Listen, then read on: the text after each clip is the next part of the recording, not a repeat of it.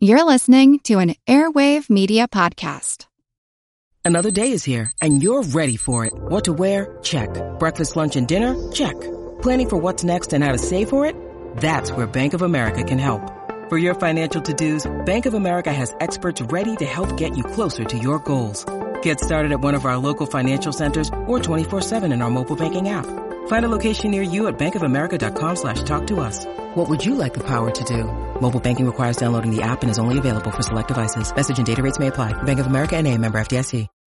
When you need mealtime inspiration, it's worth shopping Kroger, where you'll find over 30,000 mouth-watering choices that excite your inner foodie. And no matter what tasty choice you make, you'll enjoy our everyday low prices, plus extra ways to save, like digital coupons worth over $600 each week. You can also save up to $1 off per gallon at the pump with fuel points. More savings and more inspiring flavors make shopping Kroger worth it every time. Kroger, fresh for everyone. Fuel restrictions apply.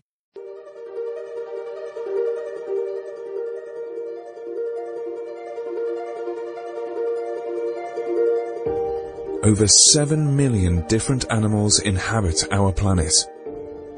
What animal are we talking about today? Uh, octopus. What can they teach us? They exhibit a lot of different, more higher cognitive levels of learning. Like I said, tool use, problem solving, spatial discrimination. Many species are in crisis and need your help. Join the movement at allcreaturespod.com.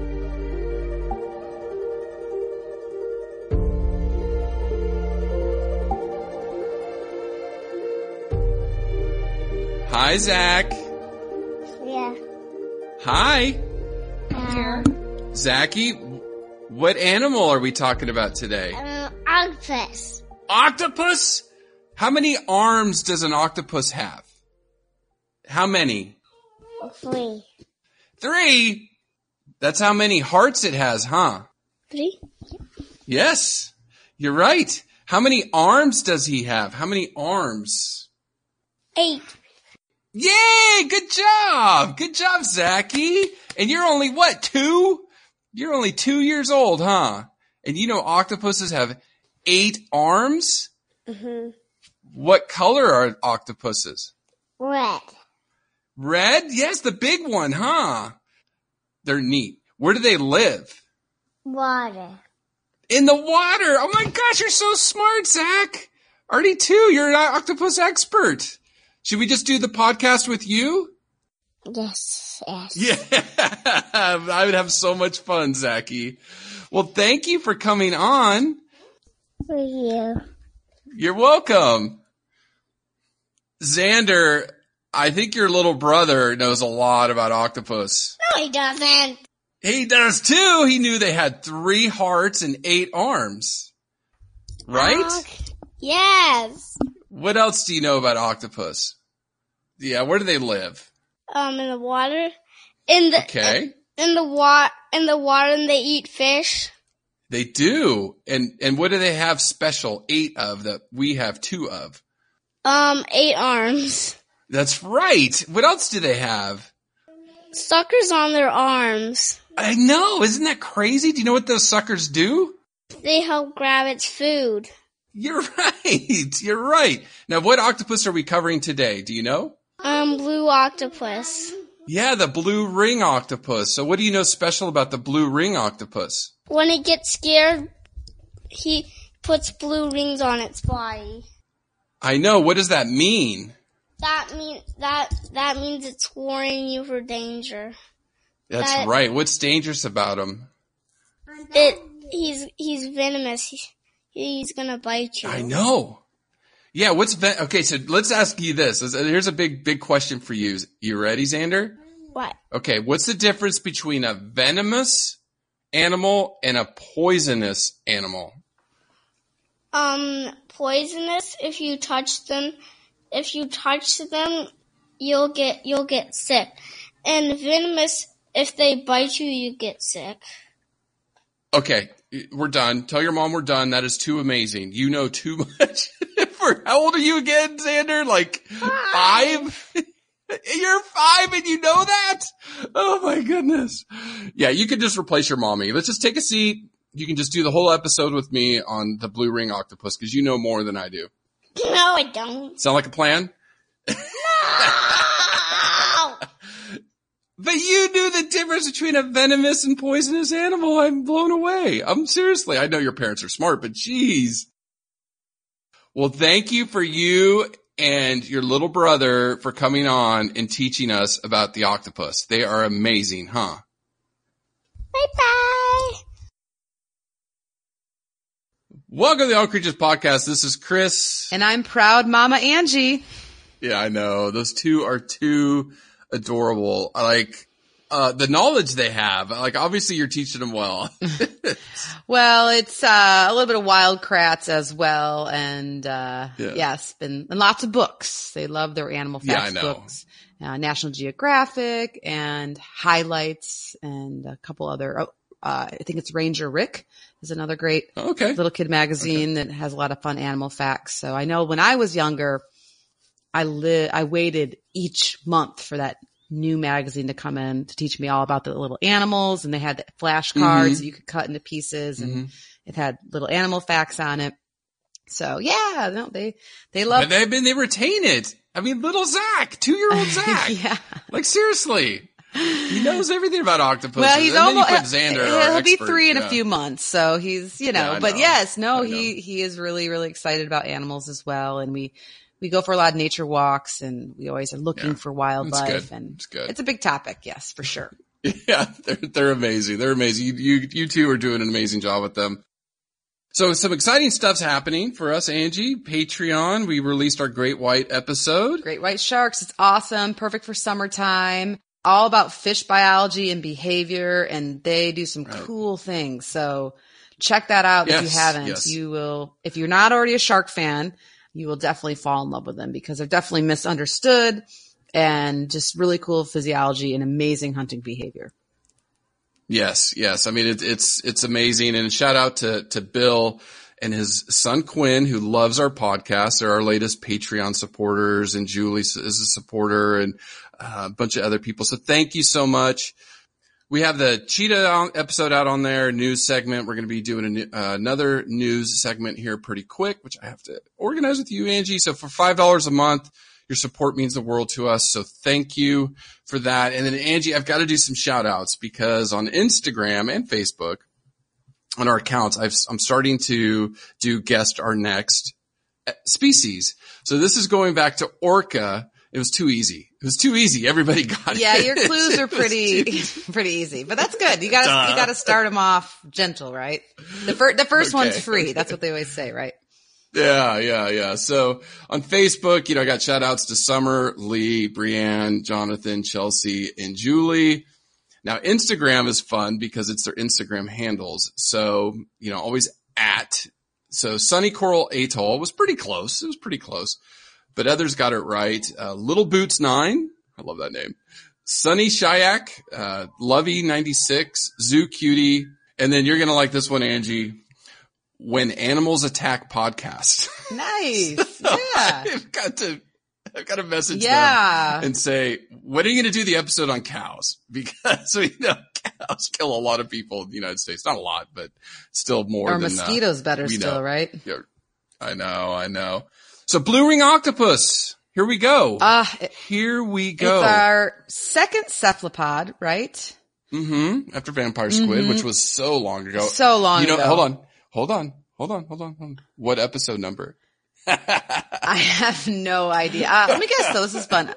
35. No, 14. Oh, wow. That is Yeah. a way, way long Yeah. time ago. way, way long ago. But this is of our first-. True octopus, which I have been dying to do because looking back at some of my squid notes for the vampire squid is there's not a lot known about its behavior or, and looking back at some of my vampire squid notes, there's a lot of octopus references in there. And I was giggling to myself reading over the notes like, wow, I really wanted to talk about octopus that day, but we were, t- we were focused Yeah, I on the know, squid. I know. So I know. yes, just, just, they're incredible and, uh, their physiology is amazing. Their behavior is amazing. Uh, we're going to, uh, we'll recount uh, some facts about their intelligence is going to be a big mean, we- section. I know. Last week we we signed off like this would be tough to beat. Orca would be tough to beat.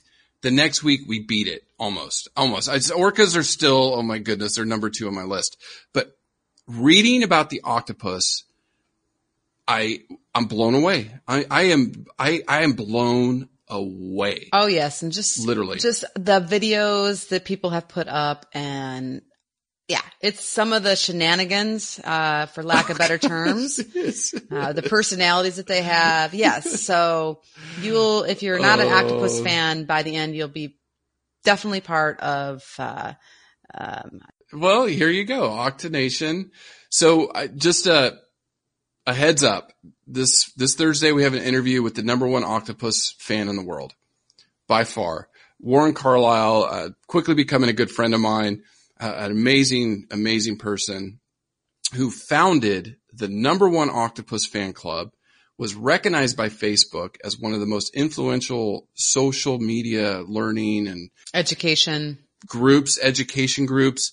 He has created this group. He has hundreds of thousands of followers around the world. Um, you know, we'll talk about him more at the end of the podcast, but he has a really interesting story about how he founded this group and what they're learning. And it's, it's amazing. Now I know why. Now I know why. I mean, and, and plus the stuff he's doing for ocean conservation. I mean, just amazing, amazing work. So look for that on Thursday, but you're right. I mean, be, be, we're part of the, I'm part of the Octo Nation. I sent you an invite the other day. Yes. You were becoming part of the Octo Absolutely, hands down, all eight hands down for sure. Our arms. Yeah. And you're definitely going to want to stay tuned towards the end of the podcast. I'm going to discuss a plastic challenge that Chris and I and several of our other friends and fans are going to undertake in the month of July.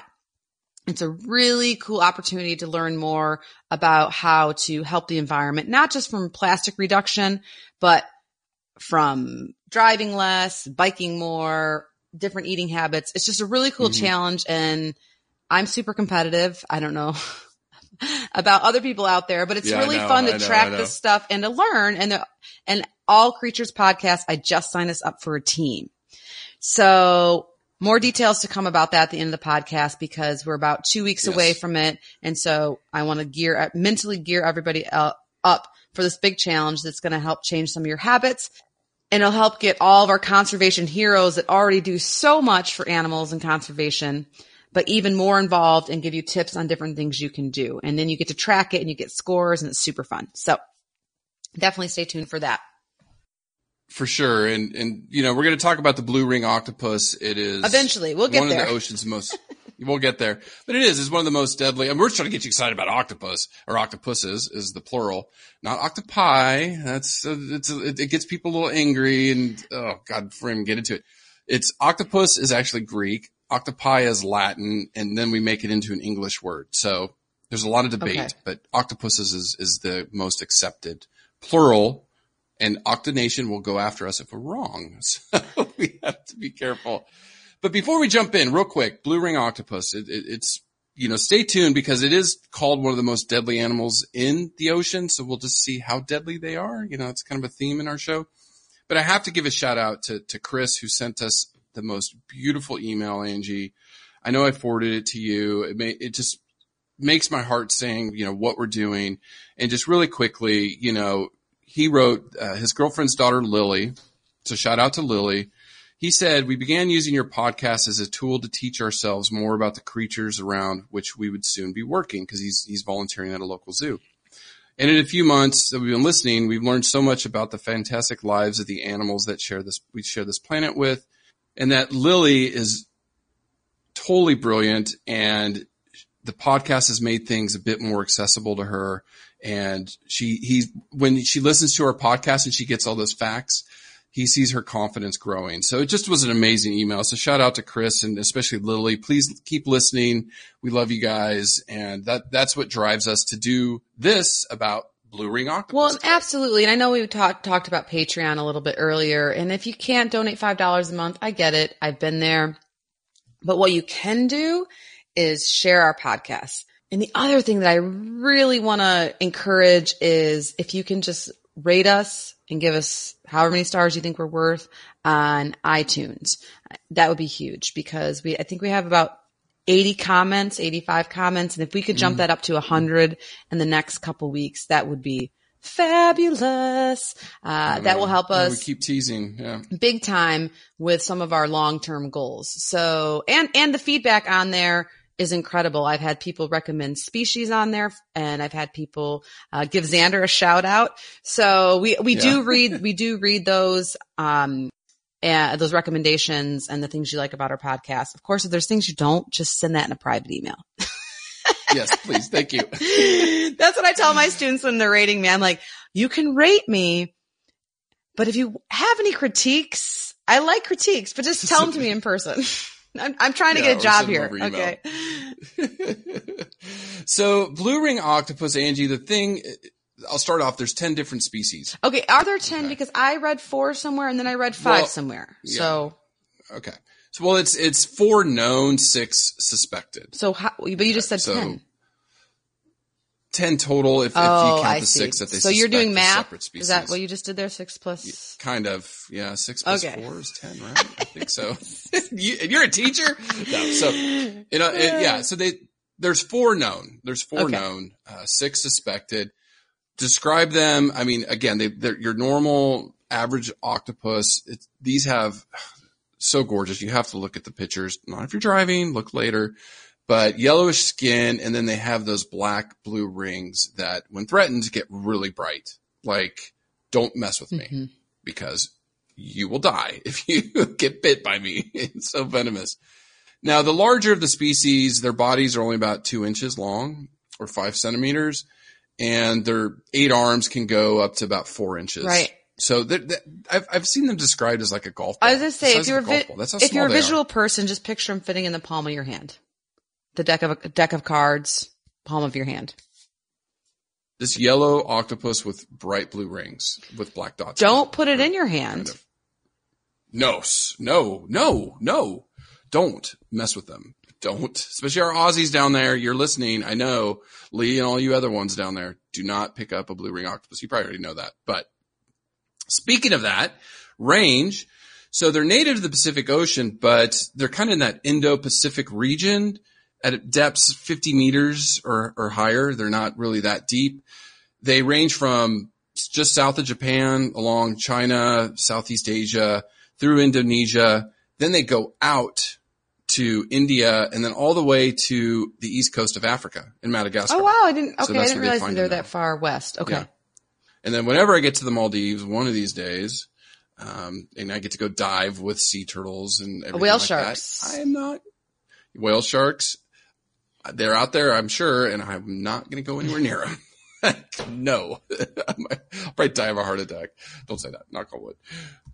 But you know these octopus in general. A lot of the facts today apply to all octopus, and then we'll get in specifics on the blue ring, especially their venom and, and stuff like that it's reading about cephalopods and they're doing okay right now, but we don't have a lot of data on them, but we know the oceans are in Right. crisis. We know that for a fact. The oceans are in crisis and, you know, this ocean acidification, the warming of the oceans, it's going to have a huge impact on them. You, you cannot be naive and think that, you know, what doesn't affect one species won't affect the next because we talk about complex food webs. We're taking out whole chunks of that right now. It's going to affect all the octopuses in the ocean. You know, there's 300 species of octopus on the planet and that's going to have a detrimental effect. And Chris, just I think it was today or yesterday, and we'll talk more about this perhaps in conservation news. But it's so apropos, I have to mention in this podcast that marine biologists came out with a study in modeling and forecasting, and at the rate we're going in the oceans as a whole, from invertebrate to vertebrate to marine mammal to fish, mm-hmm. they are estimating that by the end of the century, one sixth of life in the ocean is gone. Okay. Ugh. So I think that's like 17.5% or something. Uh, Yeah. and so, And you're talking how many millions of species? I mean, we, we open up with seven, there's over seven million species of life on Earth. You know, some a lot of that's plants and Insects, insects and things like that. But you think you think about the oceans. The oceans dominate the planet Right. as far as land Mhm. mass. So you think of all the life in the ocean. That is catastrophic. That is catastrophic. But they had a silver line. Like I am listening. yeah. Oh No, I'm saying our Oh, government. Like, are you idiots listening? I'm sorry. I'm not getting political, not. but we need. I was thinking the other day. I'm like, we need a transformer uh, here in the United States. Just and then I'll get off my off my um, soapbox. But we needed a cultural movement party in the U.S. and I know a lot over, especially in- Europe and certain parts of Europe as well. There's always like left versus right, the two party system, and it's like this belief or that belief. But we need Mhm. none of that. That we need like of the f- Mhm. future party and not just like forward Mm-hmm. thinking. Like, do we want to have a future or don't we? So yes, uh, but there was a silver lining with this paper that said if we actually start doing now. things now to No. curb CO2 emissions, Mm-hmm. that we can get that number down to only five instead of like 17 point whatever percent to only 5% by the end of the century. Mm-hmm. Which is so it's already still- you're happening. yeah. what, the, the ball, the, thousands? the ball's Yeah. in motion.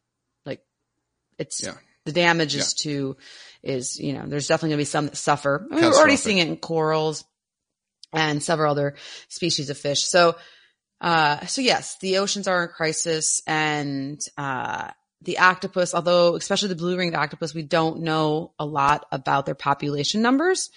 They've never been evaluated by the IUCN, which is one of our governing authorities for conservation nature, which Chris and I, of course, excellent scientists out there doing excellent work. We always refer to them and they haven't been evaluated.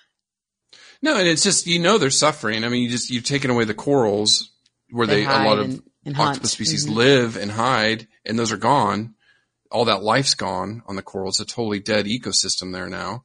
And it's going to affect them. I mean, they just don't, like we said, and I've said this a million times, IUCN has limited budget. So we talked about orcas last week and we don't know their, their population. And that's one of the most iconic mammals in the oceans. So of course we don't have a census on some of these other Right. species. It's just they can't do it all. They can't. They're doing. They're working as hard as they can. And then the the other thing, Angie, you know, why care with octopus? And and I'm not kidding you. There was actually because we somebody wrote a need more octopus YouTube videos. That's why. yes, we do. and, and Octonation will give us like a, a totally long, detailed. Oh, I watched but- a whole bunch on their website already. Yeah. They're fantastic. I watched one about the the uh the blue ring octopus eating, and Mhm. yeah, no, that's that's an, it's a gnarly website. Go to it. Do Yeah. do yourself Yeah, a favor awesome. for sure. Yeah. Or but I don't know if it's a website. so- it's it's like a it's a Facebook group fan or- club, fan yes, club, yeah. Facebook group and Instagram. But um, we'll talk about it at the end. But and, and we did talk about this in Vampire Squid, but again, it was one of our earlier episodes, so we were still a little rough. Oh, I would edges. not even. You couldn't. You could not pay me. There's a few things you couldn't pay me to do.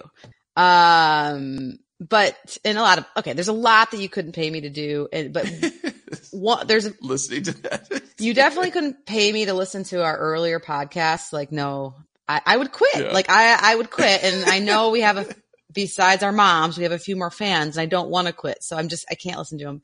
The other Yeah, thing I would know. never, and I don't know if I've ever told you this. The other thing I would, you, you cannot pay me enough money to like sit Go through. back to grad school. no, Chris, my Sit through one of my lectures. close. My master's defense, my exit interview. oh, really? Oh, yes, you and Yeah, Warren was tough. turned on me and I, I I, dug a hole and I couldn't get out and I freaked Oh, out we inside. I went in the bathroom were and cried. you. Did But you? not- yeah, You I would did never cry in front of you, please. But I after it was No. like when I, you get sent out of the Oh, room for them to decide. Uh, well, no, it wasn't you guys. It was I kept answering questions wrong. And then I, I didn't, I didn't know at that time that it was a good thing to say, I don't know. Yeah, And. The more you study But- science and practice science, the more you learn, you, sh- you get comfortable saying, I don't know, or let me get an expert for that, or how Yeah, do I figure it out? And I, I was nervous and I, I am a choker. Even this day when I get a guitar on stage or whatever, I choke. John always teases me. He's like, you always choke. Like bowling. I had a strike. The next time I bowl, gutter ball the gutter. always. I'm such a choker. And so anyways, but yeah, so I choked and, uh, and so yeah, I, I'm like, oh man. And it was like a two hour event, right? An exit ex- interview. or You whatever- or whatever it no. Let me go back. Okay, for us, it was a training exercise because you did such. Angie is one of the best grad students ever to grace that program. Her Well, master's you. work It was a really a PhD. Yeah, it project. was- It, it was absolutely intense. was. I was just trying to help you learn because I knew you were starting a PhD.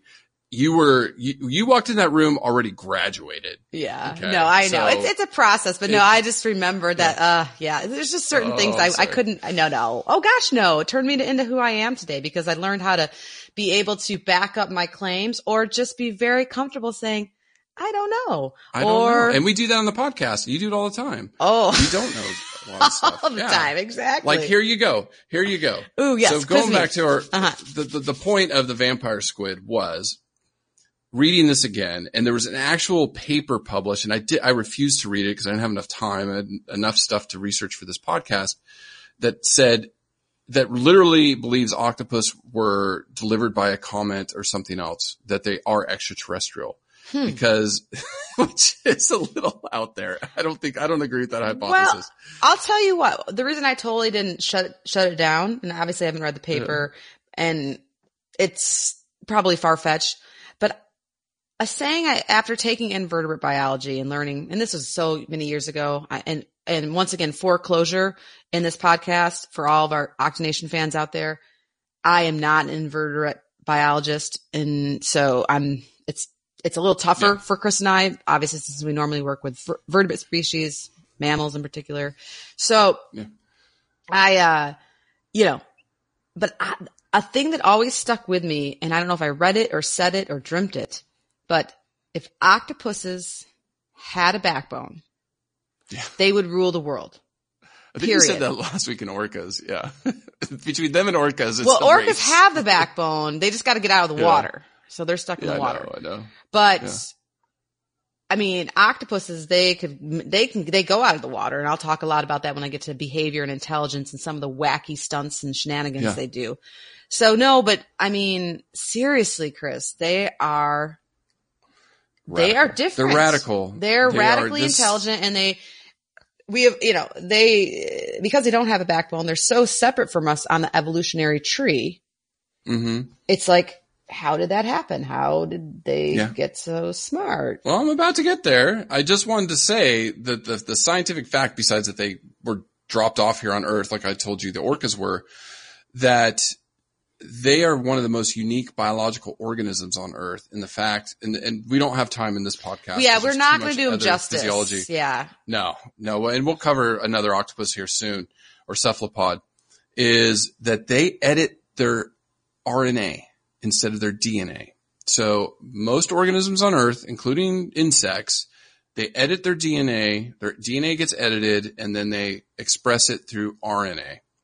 Octopuses do it different. They edit their RNA, which baffles scientists. And that's why this guy's like, oh, they were dropped off here by a comet or meteor so anyways, it's what we could learn from that in science. That's why I care. There's not just they're beautiful, they belong there, they do a great job in the oceans, they're part of the food web. That fact, you know, and then going back to all the other species we've covered. Anyways, Well, and the really significant fact, I think, about DNA and RNA, if you're not like a genomics expert, is that the ability to edit RNA could have such important clinical impacts for disease. Because with DNA, you edit it, there's a, your DNA makes tons of mistakes day, all day long up and down the river when cells are dividing. But your body's so smart, you have all these DNA enzymes that come in and clean it up. And they notice mistakes and they fix them and they're really clever. Once in a great moon, they miss one. And that can be become repeated. That mistake, that one nucleotide mistake can be repeated time and time after again as your cells are multiplied and thus cancer, for instance, right? So if you can edit your RNA, that means you can fix any of those translated messages, mm-hmm, mm-hmm. right? Is that, So, am yeah, I? Yeah. So yeah, yeah, no, that's that's what it is. It's a message. So yeah, they they they they change the message. they change the message in real they time. have the ability to change the message. Yeah, yeah, it's crazy. It's crazy. It's and it's that's a long, maybe boring for some. I'm like, what? Like, that's what we're going to talk. I need, give me that paper right now. No, we got octopus. We have. We're not even. Just kidding. They do some really funny Yeah. behavior called love play. So I, I want to get there. Oh, I can't wait. Okay. So let me get through evolution because I didn't spend a ton of time on it knowing that we really wanted to focus on physiology behavior. They're these, old. uh, animals. They are very old. I mean, out of the 300 species, you have ones that have tentacles up to two meters long or little tiny ones. Like this one's a smaller one up to 30 grams. They belong to cephalopods. So they also have squid and cuttlefish are in there. Okay. Yeah, we have to do a cuttlefish. Those guys are rad. Yeah, I know. Yeah, I know. I know. So the story begins over 500 million years ago when the first evidence of cephalopods began. And the oldest one is Tanuella, and that is the early Cambrian, which is about 522 million years ago. So that's when cephalopods first emerged. That long ago. That's- survived all the mass extinctions. that's dinosaur time. Yeah. Oh, way before. Way before. Way dinosaurs. before, okay. Way, way, way, way. Don't tell dinosaurs. Xander. I? Mhm. Okay. Yeah, I won't. Yeah, you're talking 300 million years before dinosaurs ever emerged. I Dang. mean, long time ago. okay. Yeah. Shoot. Yeah. See there. So, and this one looked like a nautilus. okay. That's probably the one we should cover. The nautilus. Shelled orga- organisms. Now listen to this. This is again, the octopus did rule the earth, Angie, for 360 million years. They Nice. ruled the oceans. It wasn't until the Cretaceous period, about 66 million years ago. That's that dinosaur fish- time. Yes, fish and marine mammals started to take over, marine animals, sorry, started to take over, and then the end of the dinosaurs. So you did have marine mammals emerging. Now again, you know, any oceanic species, we say this, it's tough to study them fossil wise, even more so for octopus or cephalopods because they're soft bodied. You know, they, they don't lend themselves to fossilization.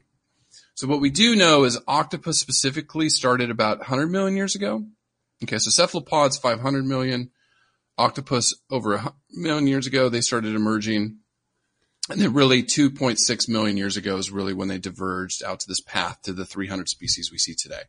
Okay, so that's the the quick and dirty on cephalopod evolution. Now the blue ring octopus specifically, the class is the cephalopod, the order is Octopoda. Then you get down to the family families Octopodidae, and then the genus. oh, these names, Angie. I know. Okay, here we go. Forget about it. Hapalochlaena. I hope that's right. Hapalochlaena.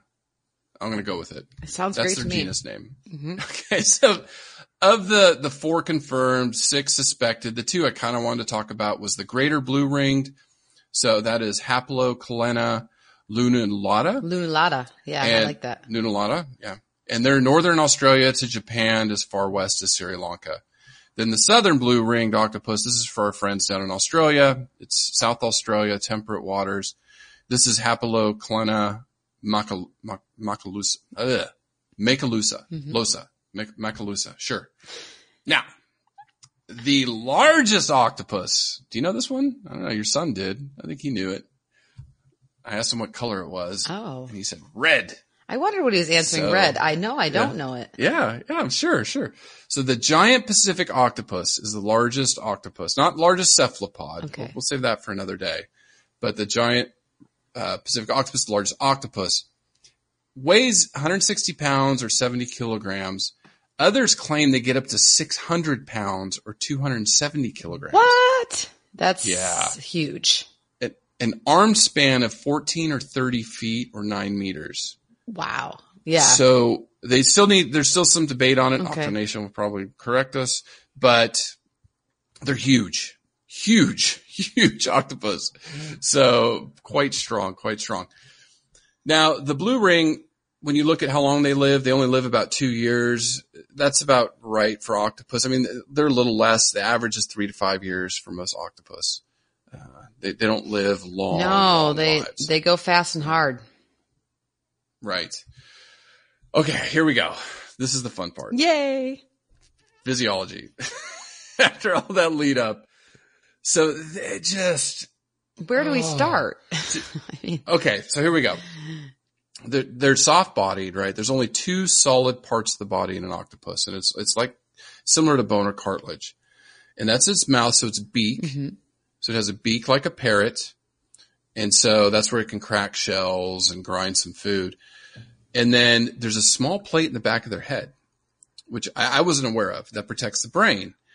So that is what, you know, you're going to talk some of their behaviors, but when they squeeze through things, those are the only two things that are preventing it from squeezing through Gotcha. are those two little cartilage bony like protrusions. Mm-hmm.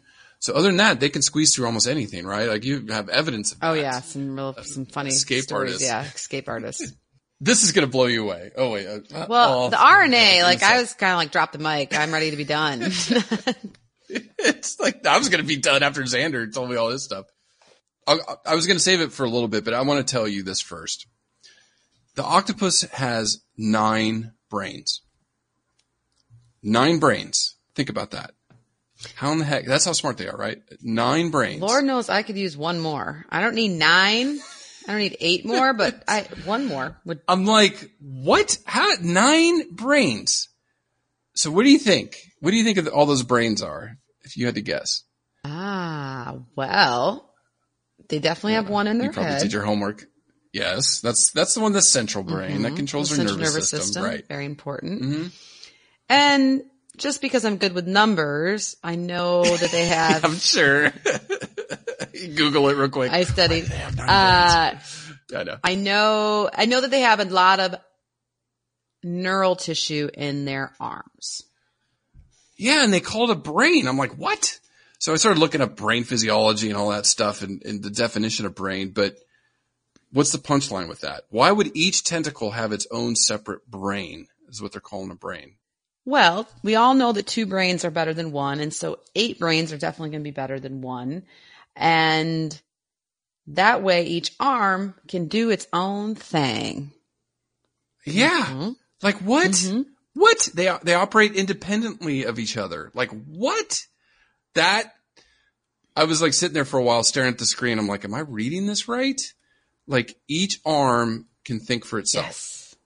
with its central ner- with the, the the not the central nervous system, but the the uh, nervous system, Neurons, the brain they right? developed in each arm. So Neurons, yeah, yeah. they two thirds of the neurons that make up their body are in their arms. So the larger portion. And Chris, in addition to that, so they have all these neurons in their arms, and there's lots of different types of neurons. But recent studies have shown that they uh, they have nociceptors, which that's just a really fancy science term for pain receptors in their arms, and so they can ha- they have different sensations. So they're like a sense receptor for pain, among other among touch, among pressure, all these different things, and so they're a lot more dynamic than I think researchers originally had thought, and it's because of this complex neurology uh, within within their arms. It's uh, yeah. I mean, okay, and, and just to throw this out there too, ninety percent of the octopus body is muscle, right? So we'll get to why that's important here in a second. So each tentacle is pretty much just muscle, but it operates by itself. We just talked about that. There's no bones in it, so it can bend in any angle and can go in almost any direction. Each tentacle has on average around 230 cups. Okay. Each cup has sensitivity of a fingertip. So that's almost like 1800 fingers that the octopus has, right? Eight times 230 equals around 1800. This is, you know, you're talking about sensory neurons. They have about a thousand sensory receptors in each cup compared to we have about 240 in each fingertip Right. so they can sense better. And then they can manipulate each sucker or cup individually. Hmm. So then, okay, you're talking, you know, on average 230 suckers or cups on the arm. Each one can hold about a third of a pound or 170 grams. So each arm roughly can hold 18 pounds or 8 kilograms. And then, you know, that's how they attach their prey and hold them with ease. So it's just crazy. Now, like I said, they're made mostly of muscle. So that means we know with muscle, you need lots of oxygen and energy. So, like your children knew, they have 3 mm-hmm. hearts. Three hearts. I mean, so only nine brains, but they know how to hearts. problem solve. They're like, okay, It's developmental biology is just incredible. Like evolutionary biology. I man, I'd love to go back and study more of that. But yeah, yeah. So like you said, okay, we need more uh, you know, we obviously need more oxygen to work these muscles and to remove waste and things like that. So boom, okay. We gotta pump pump the blood all over the body. Mm-hmm. Mm-hmm. And so they do have a closed circulatory system. It's not open like some other Right. invertebrates. So they have vessels that carry blood to the Mhm. tissue. Now, of the three hearts, one is the systemic heart, and that carries blood throughout the body. The two, they're called brachial hearts, and they're, or branchial, yeah, branchial hearts, centered around the gills, right? So, you know, again, circulating oxygen. I, one of our, maybe it was vampire squid. We talked about how gills work. You know, you're exchanging, uh, oxygen really through there. And it, and it, obviously it's not as, the tissue isn't as effective as say lungs, but they have all those little grooves and valleys and stuff to get water across so they can absorb the oxygen from there. So those two hearts are working on that. Now this is interesting. When an octopus swims, the systemic heart, the one that pumps all the blood, stops beating. So they tire quickly. They don't, they don't like to swim. They like to walk, Crawl. you know, slowly and move mm-hmm. around. Yeah. Yeah. Now I know you know this and I forgot to ask Xander this, but their blood is Blue. color blue. I know. It's like, okay, what else is, maybe they are. Maybe this guy is right. Maybe I should go hang out with this crazy scientist who thinks he dropped off on Earth. Well, they're just fun. It's like sci-fi, right? You know? It is. It is. This is so, ab- it's, it's normal because it works and they're doing quite well and they've done quite well for 500 million mm-hmm. years. So you've been teaching physiology, but you've been teaching physiology about, you know, human anatomy animals, and yes. mammalian Yeah. anatomy. Okay. Why in the heck is their blood blue? Well, in order to survive where they live, they've evolved to use copper as the metal that carries oxygen instead of iron. Iron is what mammals use, vertebrates. We all use iron, Mhm. uh, which is on the outside of red blood cells, which helps bind the oxygen to the red blood cell. And so without diving too deep into literature, I'm assuming that they just use copper attached to their red blood cells instead of iron. Yeah. Yeah. And, you know, extreme temperatures is what I was reading, you know, and, and the copper, uh, binds it. Now thinking about that, I thought about, okay, they're ink, you know, cause, you know, the prototypical octopus people are squid, they mm-hmm. squirt ink. So what octopus or octopuses have is they have ink sacs near the gills. When threatened, they do emit emit the ink and then a jet of water to shoot it out. And that's usually to disorient anybody messing with them or a mm-hmm. predator so they can get away. And what it is, is it's melanin. So it is actually red in color, but it's so dense that it's like dark brown Gotcha. or black. So And it melanin is just way. the protein that's pigmented. Now let's go to blue ring octopus specifically. A lot of those facts apply Right. to Well, I was going to say, except for the ink one, but Yeah. keep going. Yeah, yeah, apply to all the other species. Now, the blue ring octopus is known to be extremely dangerous because they have a toxin. And it, it, the interesting fact about octopuses is that they're all venomous in some Yes. way. And Xander in the beginning told you how venom is delivered. They're not poisonous, they're venomous. And it's through their bite. That's how they, they do that. Now, the blue ring octopus has a neurotoxin called tetrodotoxin, and that's actually produced. Did I say it I would say uh, tetro, tre- yeah, tetrodotoxin. yeah, okay. A- what I said. tre- or maybe tretadotoxin. I don't know. Tretod. Let's have a sound off. Let me go back to some of our Latin. Tetrodotoxin. Nasty mm-hmm. toxin is what it is, and it's it's produced by bacteria in the salivary glands in the mouth. Right. That's what rocked my world. Yeah, it's it's the bacteria in their mouth. That's producing this toxin. That's crazy. And I know there, you know, we'll get to conservation. I mean, people are looking at this uh, again scientifically. If we go back to why care for medical possible medical uses. Now, if for humans, for us, the bite's painless generally. You don't even know you've been bitten until you start. You can't breathe because it, it's a neurotoxin paralyzes your muscles, and what that does is then you can't breathe and you and you die. because you can't breathe. You can't get oxygen to all your organs and stuff. So it leads to respiratory arrest. Well, yeah, this uh, tetrodotoxin is really crazy stuff. And so it's very potent. And by neurotoxin, it obviously affects the nerves. But I had to dork out and dive deeper because I'm really into this kind of stuff. I love, I, I love really small, like hormones and neurotransmitters and I guess toxins Yeah. you can't see. hmm I should have paid more attention in chemistry. Um, but anyways, Oh. but what it does is tetrodotoxin is a sodium channel blocker.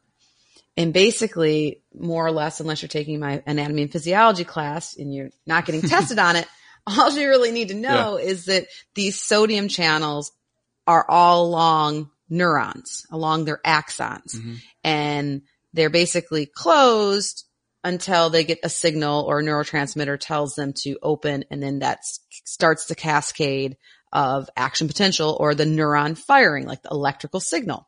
And it's way more involved than that. But what this tetrodotoxin is doing is saying, uh-uh, sodium channels, you're not working. You can't fire. So it literally stops nerves from firing. And nerves are really important to move your muscles. I mean, neur- neurons and nerves are important for a whole host of things, but they, you know, they, they fire on skeletal muscle. So if you want to do a jumping jack, that's your brain telling your skeletal muscles to move. And so when that doesn't happen, you're paralyzed. And death by paralysis actually involves a diaphragm is usually what gets you is if the diaphragm can't move to help you start to help you breathe with your lungs and take in oxygen, that's how you die. Yeah, yeah, and it's it's it's very potent, and usually people that have survived, it's because people give them CPR. Right. Yes. So if Yeah. you suspect that you've been bitten, uh, you obviously want to get to a hospital ASAP. And yes, basically applying artificial respiration, respiration can help keep a person alive until the uh, neurotoxin moves its way through the system. But did you come across any data on just how potent it is?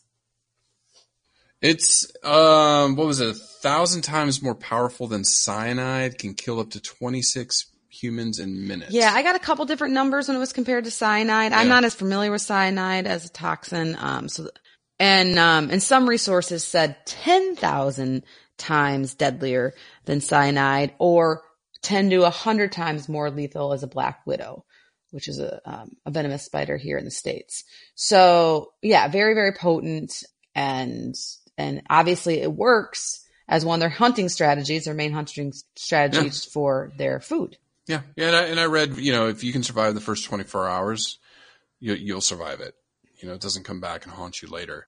And at the end, I'll give you the statistics on, you know, How how deadly. deadly the yeah they are because there's no antivenom that's it's, it's scary Right. you know there there is no way to counteract this unlike you know uh, some snakes and stuff that we talked about Right.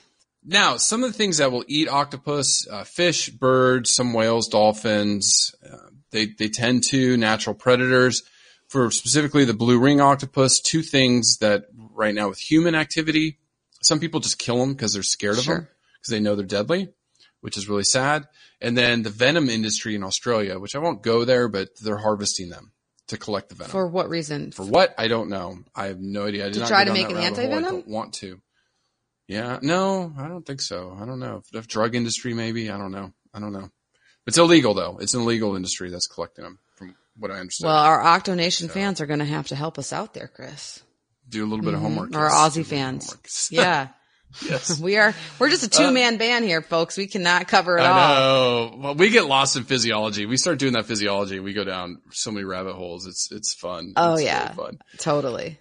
Now, blue ring octopuses specifically feed on small crabs, hermit crabs, shrimp that it hunts during the day.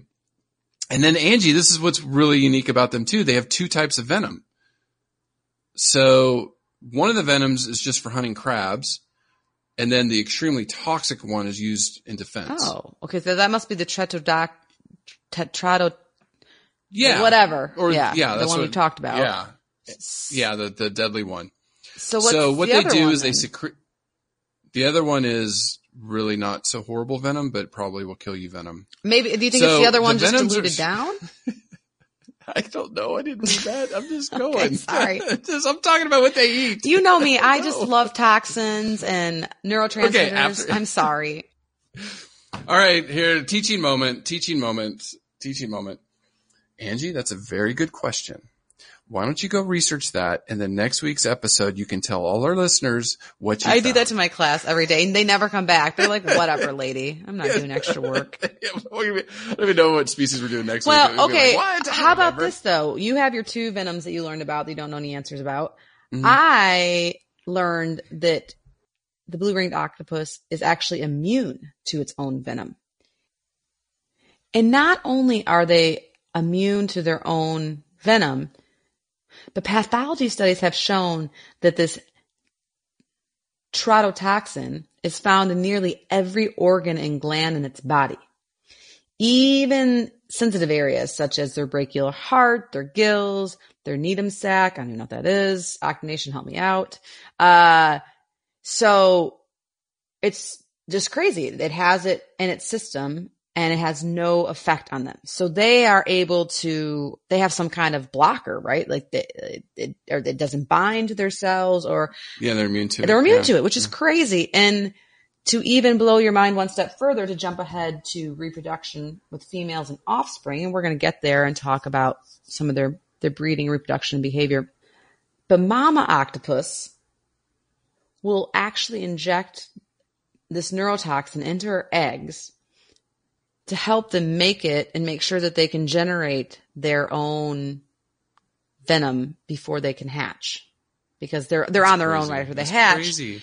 Now, I I need to know. I don't know. Don't ask me any questions about that about that physiology. No, no, I because I'm like we're gonna go down this rabbit hole. I did your but if there's for you real bacteria, like is how is the bacteria involved? Yeah. Like we can, Yeah, that's that's the well maybe the back. Yeah, I don't know. Okay, so the other venom type is maculotoxin. Okay, thank you, Okay. Google. There you go. I did your homework for you. Now I'm going to go back to OCEARCH while you're talking. If anybody remembers last week's episode. Oh no, that was the Great White Shark episode that people have to pay Oh, Patreon yeah. to look yeah, at. yeah. go look at OCEARCH after the podcast. O C E R C H. Track Shark Track. No, it's uh, O It's a great website. C E A R C H.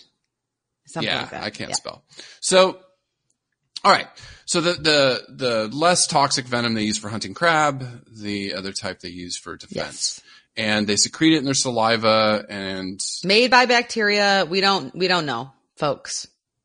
yeah, they they still are learning a lot. They think maybe that they secrete it in the water and then they bite to get to get it. Yeah, Chris, I read that they have a few different hunting strategies. One of mm-hmm. them is where they'll entice a prey into its vicinity and then basically let the venom go into the water around the creature And the and then bite it. to yeah. like yeah to soften or to start paralyze it and then they'll get it another one is of course the direct the typical way where they direct directly inject the venom. And then the third way they do this they think that they do this thing where they capture the prey and then they form an airtight pouch around it. Hmm. and then they'll basically insert the venom into the pouch. The victim will have to take the venom in through its respiratory system. Wow. Wow. so wow. it probably depends on the type of prey. I'm just hypothesizing yeah how they Yeah. how they Yeah, hunt differently. like fish or something. Yeah. But yeah. once again, several different strategies that they've evolved uh, in order to figure out how to best feed themselves. Yes. All right. This is the next big section. That's just basic physiology. There's so much more we could go Like not very about, good. I give us a C No. minus at best. Uh, I give myself a B plus. My Google skills are amazing. All right, Angie. So reading about behavior, this one blew me away, and then I'll let you go because I'm sure you have tons of stuff on behavior. 17 slides, Re- Chris. We've got Oh seven. God. Okay. Uh, I'm going to be on OCEARCH. There you go. Researchers have discovered that octopuses in Indonesia, listen to this, when seas are stormy, they will actually grab two coconut halves of a shell and close it shut and stay inside until the weather passes. So they will actually close up into a coconut to protect themselves during stormy weather. Like that's insane. That's I, and I know Octonation had a video on it a, a few weeks ago, and I was like, oh my god, it was so awesome. That is nuts. Oh, yeah. is nuts. Yes. I mean, their behavior is radical. Uh, what you described there falls under tool use.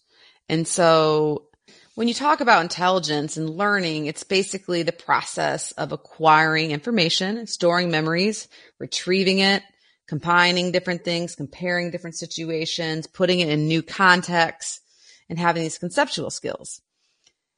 And of course, this is hard to assess in land mammals, even. Uh, and scientists are figuring out how to do it for different species, right? We just keep finding out they're smarter and smarter, whether it's an orca or uh, an elephant that can recognize themselves in a mirror, all these different tests. But learning about creatures that live in the sea is often very difficult too because we're so far removed from them. And if you're bringing them into a laboratory environment, that can change a lot of factors. But what we know in general about cephalopods, cuttlefish, squid, octopus, they're hands down the most intelligent invertebrates. And they definitely have advanced cognitive evolutionary skills. Uh, and it's really a fascinating and kind of growing interest in a lot of zoologists. And as you, you know, as you found, there's a lot of papers out there about it. They exhibit a lot of different, more higher cognitive levels of learning. Like I said, tool use, problem solving, spatial discrimination, navigation abilities, adapting predator techniques. Um, so it's just, there's the examples go from what Chris mentioned as far as the coconut shells, and there's great videos out there of that. There's a plethora of anecdotal stories out there about octopuses under human care that it one recently one escaped their enclosure, how it got out, they don't know, but then it chose to like it found a drain that basically fed into the ocean. So it freed itself. Yeah. It's like the movie uh, Finding Nemo Part Two. Yeah, yeah, Dory yeah. whatever it was. Dory, Dory, yeah. Yeah. Right? Like real deal. Uh, they have been known to climb out of their tanks, maneuver across the lab, go into another aquarium, eat crabs. Okay, and that, that alone is like, whoa, that's pretty crazy. Okay. Yeah. Yeah. Yeah. But in a documented instance, they actually came back and put themselves to bed in their own aquarium over and over again because they basically knew that they were going to get in trouble if the keepers busted them. Right? So they, knew to sneak out. Like they're like a teenager. Like a teenager knows to They're sneak out- out they're- after they're mom and dad go to space, yeah. bed. They do their thing and they're mm-hmm. like, "Oh, okay, I better get back and like play like Yeah. you know, hide in bed and yeah, S- just just crazy stuff. Uh, there is documentation of them opening a child-proof pill bottle, which I sometimes have a hard time with. Yeah. Yeah. Those suckers. I'm telling you, those suckers are powerful. They've been ob- observed manipulating objects that looks like them playing. This one octopus that was bored taught himself to juggle. I'm not even kidding. Uh, and people that What species are we doing again? know. Seriously. what is this? My husband can juggle. It's pretty amazing. It was, uh, Oh, uh, but anyways, uh, and time and time again, people that work with them talk about octopuses having distinct personalities. What does that mean? So it's funny. I was actually talking about this with Xander before the podcast because he was asking, Oh, they're smart and how so? And I get to study personalities in another lab that I work in part time for a, a neurophysiologist. And personalities, obviously, they're different, right? Like, there, some people are more anxious, some people are more laid back. And although personality is a really huge topic in psychology and neurobiology, but what makes your personalities is basically how do you react to things, both good and bad?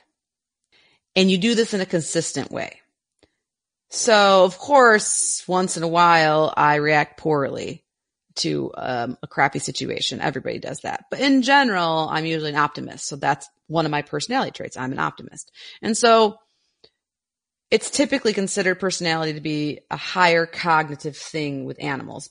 And time and time again in laboratory experiments, researchers are, are documenting that basically octopuses have these distinct, like they're predictable. They have They, what, what they love and what they don't like, what they fear is different from individual to individual, but yet consistent mm-hmm. for that individual. Hmm. And so like shy, shy. Oh, this, you know, Hank is mm-hmm. always shy or, oh, Susie's mm-hmm. really gregarious and outgoing and social. So just really, you know, really interesting stuff. They also in experiments can distinguish between different shapes and patterns. So it's just nuts.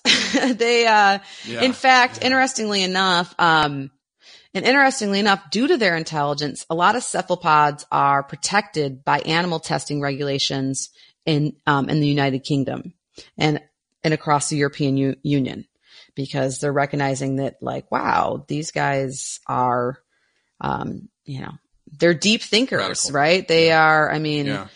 So yeah, I, I think we have a lot to learn. Like, I think the really interesting way to look at it is it depends on how you define it. They're so alien to us that I think we don't even know how to test their intelligence. Does that make sense? Like we, I shouldn't Yeah. say we, I'm not the scientist actually doing it. And I think scientists are doing a great job, but in general, as a scientist, I don't care who you are, including myself, we like to put things in a box. Like this fits into this category, this fits in mm-hmm. that category. And of course, a mm-hmm. lot of times we create new categories and things when we come across something exceptional. And I think the octopus is exceptional and we just, we're, we Yes. know, we know that it's really amazing, but, but they, we still have a lot more to learn and they have a lot more to teach us about themselves and of course about mm-hmm. ourselves, I think. Yeah, no, I, their behaviors, their intelligence, their physiology. We'll get to repro in a second. One thing I've read up on was their mimicry, which octopuses can do. It's one of the few animals on earth that can use mimicry and camouflage at the same time. So they can actually mold it in, into a three dimensional object. So like different corals, um, algae, and while they're doing that, their their mimicry, right? They're molding their body into something that looks like that. They do this almost simultaneously. They change the color of their skin to blend in, and it like changes instantly, almost instantly. So, you know, they, they've studied some of this in the reflector cells and the pigment cells in their skin. But to be able to look at a coral and see a shark and go, Oh, I don't want to die. Go and look like a coral. Oh, ha, ha, sucker. You can't see me. You know, it just, Well, it's so Wow. funny in prepping for this podcast and A, thinking about camouflage and B, thinking about how, like you said, they can mimic 3D objects, which is just bizarre. Mm-hmm. I was like, okay, I have a question for you, Chris.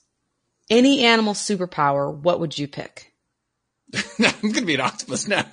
Like, I know that's what. I, so I'm always like, oh, my animal superpower is definitely be a bird, so I can fly because that'd just be so Right. cool. And I've flown in my dreams before, and it's pretty radical. But I'm like, I think. what did you eat? I have very, very vivid like lucid dreams. It's and it's cool because my kids have inherited it, and John's getting better remembering. You just have to practice talking about Yeah. dreams, and then you can whatever. Right.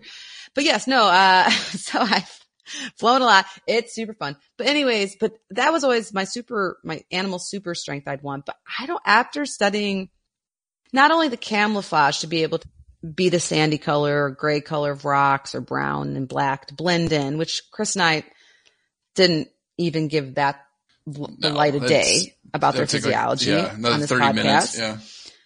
But the other thing, of course, a blue ringed octopus do very well is aposematism. And basically that's a fancy word for advertising your toxicity with this beautiful blue iridescent glowing ring Ring. that they have. And I read up 25 to 50, probably depending on the species. Mhm. Uh, and Chris will put some wonderful show notes, uh, with pictures and all of this so you can see them if you're not familiar with the species. But as I was sitting there thinking, I'm like, I would, that would be uh probably my second choice animal superpower to, I mean, imagine this. I'm sitting across the dinner table from my kids and they're misbehaving and I give them the stink eye and they know the stink eye But wouldn't it be way cooler if I could just all of a suddenly like start flashing blue circles all over my body? I feel like every 10 minutes. I know. I would behave. Yeah, yeah, yeah. But like, how cool, how, what a cool warning signal. Like, I wouldn't even have to say a word. I would just start flashing blue circles and it means watch out. Mama's, mama's giving you a your warning. Face gets red. Yeah. I, know, I think it know, would mean feel more than the stink eye because the stink eye, uh, you know, my oldest has started like yeah. giving it back to me because he thinks it's hilarious and he does have a great sense of humor. So I think it's hilarious that he thinks it's hilarious. And then anyways, so I think, yeah, so totally octopus is my new superhero animal, hands down. Octonation, I get it. It's, I'm a believer. I'm a fan. Uh, we didn't even talk about how they are able to do this color change through the chr- chromatophore cells. hmm hmm But basically, a lot of ocean dwelling animals that will flash these these bright lights, uh, like the vampire squid, for instance, and the blue ring octopus have these chromatophores, which are basically pigment containing light reflecting cells. And so what will happen is the cell has pigmented granule granules in it, which obviously in the blue ring octopus they reflect a blue color. Hmm and muscles around them either contract or either contract and, and or dilate them to basically show off the pigment, the granule, Yeah. the granulated pigments inside each cell. And so obviously it's way more complex than that, but it's cool physiology. Obviously us humans don't have it. Land mammals Nope. don't have it. It would be my superpower of choice. Yeah, no, I think it's I think it's way cool. So we we did tou- touch upon some of the repro. Um, I'm, I'm interested because it was again, I think uh, one of the Planet Earths. It was the episode with the giant Pacific octopus and how the mom laid the eggs and like for a year just stayed there and she dies protecting the eggs and nourishing them. Mm-hmm. So I'm curious to see how how it is with the the blue ringed. Yeah, so there's some similarities there. Uh, basically, they are super moms and kind of a, we'll get there of why they're super moms. They're a different type of super mom than we've seen. And octopuses usually live a solitary lifestyle, but they will come together for breeding purposes. And typically a female, and this is going to be in the southern species of blue ringed octopus, uh, the female, she'll initiate a little bit of courtship by doing certain color flashes. And I think that'd be fun for my superhuman kind of one, one animal superpowers. But she does a little flashing, she does a little posturing and tells the male to come over, which he does. And it's been documented that the courtship will consist of love play and caressing. So that's really fascinating, right? For an invertebrate. You wouldn't, you wouldn't, you wouldn't yeah, think that. And then of course the male, uh, uses a modified arm. There's a joke there, just waiting to happen. we won't go there. We have kids listening. And then the male uses his modified arm, which is also called a hectocotylus. I think I'm saying that right, probably wrong, which is, like I said, a modified arm consisting of a groove between the suckers and ending in a spoon-like tip where he'll deposit sperm in the female's oviduct, which is located under her mantle. Okay. Mm-hmm. And shortly after mating, the female will lay her eggs and she incubates them. I love this. I love this. She incubates them under her arms for about six months. hmm Yeah. Isn't that crazy? Yeah. And Yeah. Yeah. the that's what they super showed, yeah. mom doesn't eat while she's incubating her eggs because obviously she needs her arms to eat. But for all of us moms that have a million things in their arms, I come out of my car every day after school and work with the boys and I, I'm like the bag lady and cups and just all that, like you, you, you need your arms. And so if you're, if you had your, if you're incubating your clutch of up to 50 eggs, depending on the species, Yeah. you have to just kind of just hang out, right? So incredible, so dedicated because wait for it. She does all this work. I don't want to say for naught, but basically what'll happen is the eggs will hatch. The juvenile octopuses will sink to the floor and look for prey because they're immediately independent. And the female dies. Yep. yep I mean, that's yep. all of us mamas and daddas like you out there. We would die for our young, figuratively. But then when you, But- when you put it literally, you're like, listen. well, which kid? What's the Okay, day look and- like? okay, so she she she suffers for those months, right? Or she's doing that, but the dad dies after mating, so we'll give him that. So after the males mate, they're done. Their life purpose is over. They become fish food. But did they starve know, for so- six months before they die? No, I'm saying she suffered. Okay. I said she suffers. Okay. I, I get it. So, so you know, he's not a super dad, cassowary Mm-hmm. dad, Rob Lang dad. He's a good donor. Dies. But Fair enough. I'll, I'll, I'll, I'll give it that. Yeah, yeah, Hey, come that. on. He's not like, you know, Mr. Well, Honey he does. He does some love. He doesn't yeah, he care does about some love playing, caressing. So he's not a total, you know, a, a total jerk. Uh, yeah, yeah, Deadbeat, yeah. So, does, yeah. so, but these little juvenile octopuses begin to eat at about one week of egg age. They find little crab pieces, and because one of the other things we mentioned briefly earlier in the podcast is the mom sets them up for success by, which is a weird way to set your kid up for success, but by Mm-hmm. dosing those eggs or dousing, however you, I don't know the actual physiology of how she does it, but she basically exposes the eggs to the neurotoxin. So they either A, Mm-hmm. become immune to it or start being able to secrete it basically right from birth. Uh, which because they need it to kill prey and they're independent, they have to start, they have a hard life and they have to go, go, go from the get go hunting. Mm-hmm. So just, just really, really incredible parent, Yeah. parenting Yeah, and just, yeah. just really interesting. And we didn't do it justice. Sorry for our Octonation fans out there. It could probably be a whole pod because, uh, the behaviors seem pretty cool. Yeah.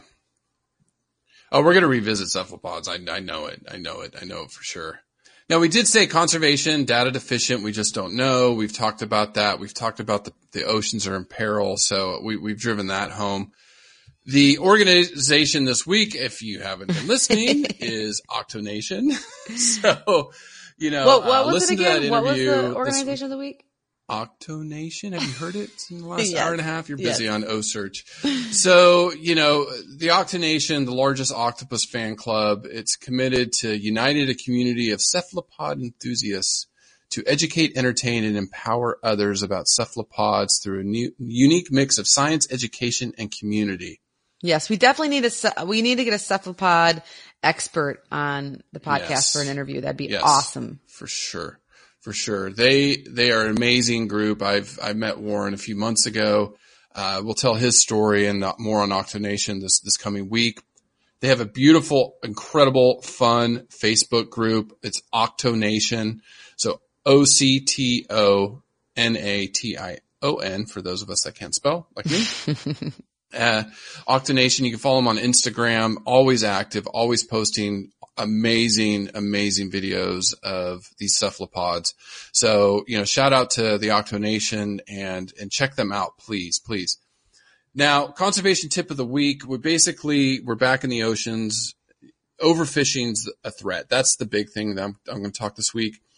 I didn't know this, so I'm going to start looking for it, but seafood, we can start shopping for sustainable seafood. Okay. And I don't think we've mentioned this before. but when you, when you're shopping for seafood, look for the Marine Stewardship Council, which is MSC, and Aquaculture Stewardship Council, ASC labels. Now, I don't know if that's outside the United States, but for, you know, in your home country, if you have something similar. So they're blue and green fish logos that ensure your fish are traced back to sustainable man- managed fisheries or fish farms, which is a whole nother podcast. But, you know, at least we have, we're, we're not fishing the oceans out, which they are. They Right. are. It's, it's horrible. Yeah, I just talked. John and I were just talking today. We, we got to go on lunch date today and skip out and work a little bit. Uh, but we, uh, I was, you know, we were talking about doing the tuna or another. I know uh, Jonathan wants a salmon, right? Right. Right. So Yeah. getting a little bit more out of our comfort zone and talking about uh, fish that's heavily consumed Right. and uh, obviously, obviously, you and I would focus on their biology and physiology, but Yeah. we could also, Yeah. I could educate. I don't know a ton about that industry to be honest. Yeah. Um, Okay, Jonathan, it's coming. That's our, our buddy up in British Columbia. It's coming. It's coming. And, you know, maybe not eat octopus or eat it as often. You know, Right. somebody near and dear to my heart Yes. loves octopus. You well, we know they can feel and there's tentacles, right? So my goodness. it's okay. I still love her. Um, but you know, anyways, it's just we need to be sustainable in our oceans. And I just want to do a quick shout out to this challenge that All Creatures Podcast is going to hold. We're going to have a team. Right now, there's two people on the team. If you guessed me and Chris, you guessed right. Uh, we will be putting it on our Facebook page and then also in our Facebook group for you to join with us. And we can do this July plastic free challenge together. Don't be scared away from it. It is not going completely fat, plastic free. It involves a lot of different aspects of learning about how to be more sustainable within the environment. So yes, plastics is part of it, learning about that, but there's also food topics, personal care topics, community. You get points if you help out in your community, like how Chris picked up beach litter the other day. You get points mm-hmm, for that. Mm-hmm. There's lifestyle, there's pets, there's things you can do with your pets that are more eco-friendly. Of course, there's family activities.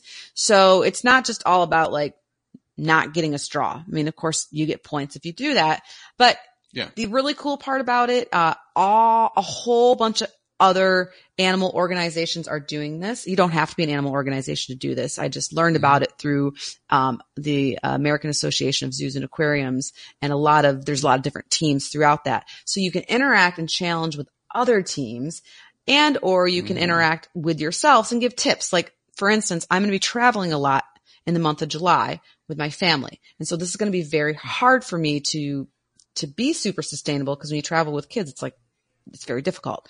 Yeah. But these Yeah, community boards, we can interact with each other to help give each other advice and talk about. It's a really positive experience. Uh, I did it last year with my husband's zoo, and so this year I want All Creatures podcast to beat them.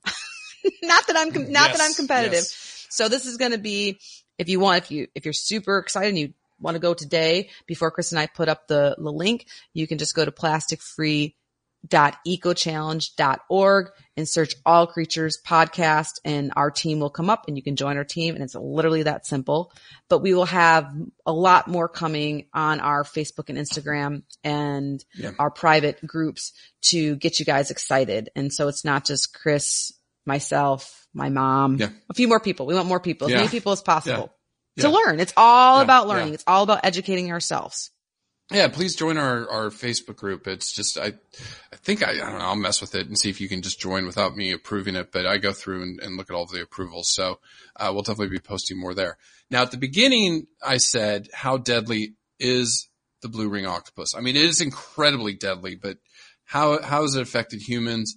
The great news is there have been no deaths reported since the 1960s. Yes. So we're going on, you know, 50 plus years. Nobody has died. Right. And I kind of jumped over it uh, for lack of time because I want to talk Mm-hmm. so much about their intelligence. But octopus in general, especially the uh, blue ringed octopus, they're very shy. So they don't wanna be they, you pretty much have to egg them on. In fact, I think it was in 2008, uh, a man from Australia, I believe, Mm. came home and he had put a whole bunch of shells in his pockets that his daughters or kids had Mhm. collected. Yeah, you mentioned that. And yeah. he gets out and there's like a blue ring octopus that had been obviously hiding on a shell in his pocket. And then it turns out there, I think there were two that had hitched, that had hitch, hit, hit, hitchhike all the way home from the ocean. Australia. And he was fine. Like they didn't attack him because like luckily he didn't No. smack, you know, he didn't actually bump them or whatever. And That then hurt them. Yeah. and then there was a real goofball. I think it was uneducated is maybe a more appropriate term. Mhm. That there's of course a video went viral of him on an Australian beach with a blue ringed octopus in his hand.